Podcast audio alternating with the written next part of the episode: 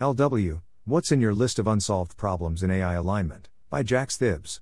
Welcome to the Nonlinear Library, where we use text to speech software to convert the best writing from the rationalist and EA communities into audio.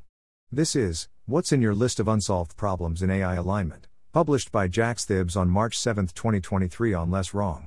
Question for my fellow alignment researchers out there Do you have a list of unsolved problems in AI alignment? I'm thinking of creating an alignment mosaic of the questions we need to resolve and slowly filling it in with insights from papers posts. I have my own version of this, but I would love to combine it with others' alignment backcasting game trees. I want to collect the kinds of questions people are keeping in mind when reading papers posts, thinking about alignment or running experiments. I'm working with others to make this into a collaborative effort. Ultimately, what I'm looking for are important questions and sub questions we need to be thinking about and updating on when we read papers and posts, always as when we decide what to read. Here's my Twitter thread posing this question. Here's a subthread breaking down the alignment problem in various forms. Thanks for listening.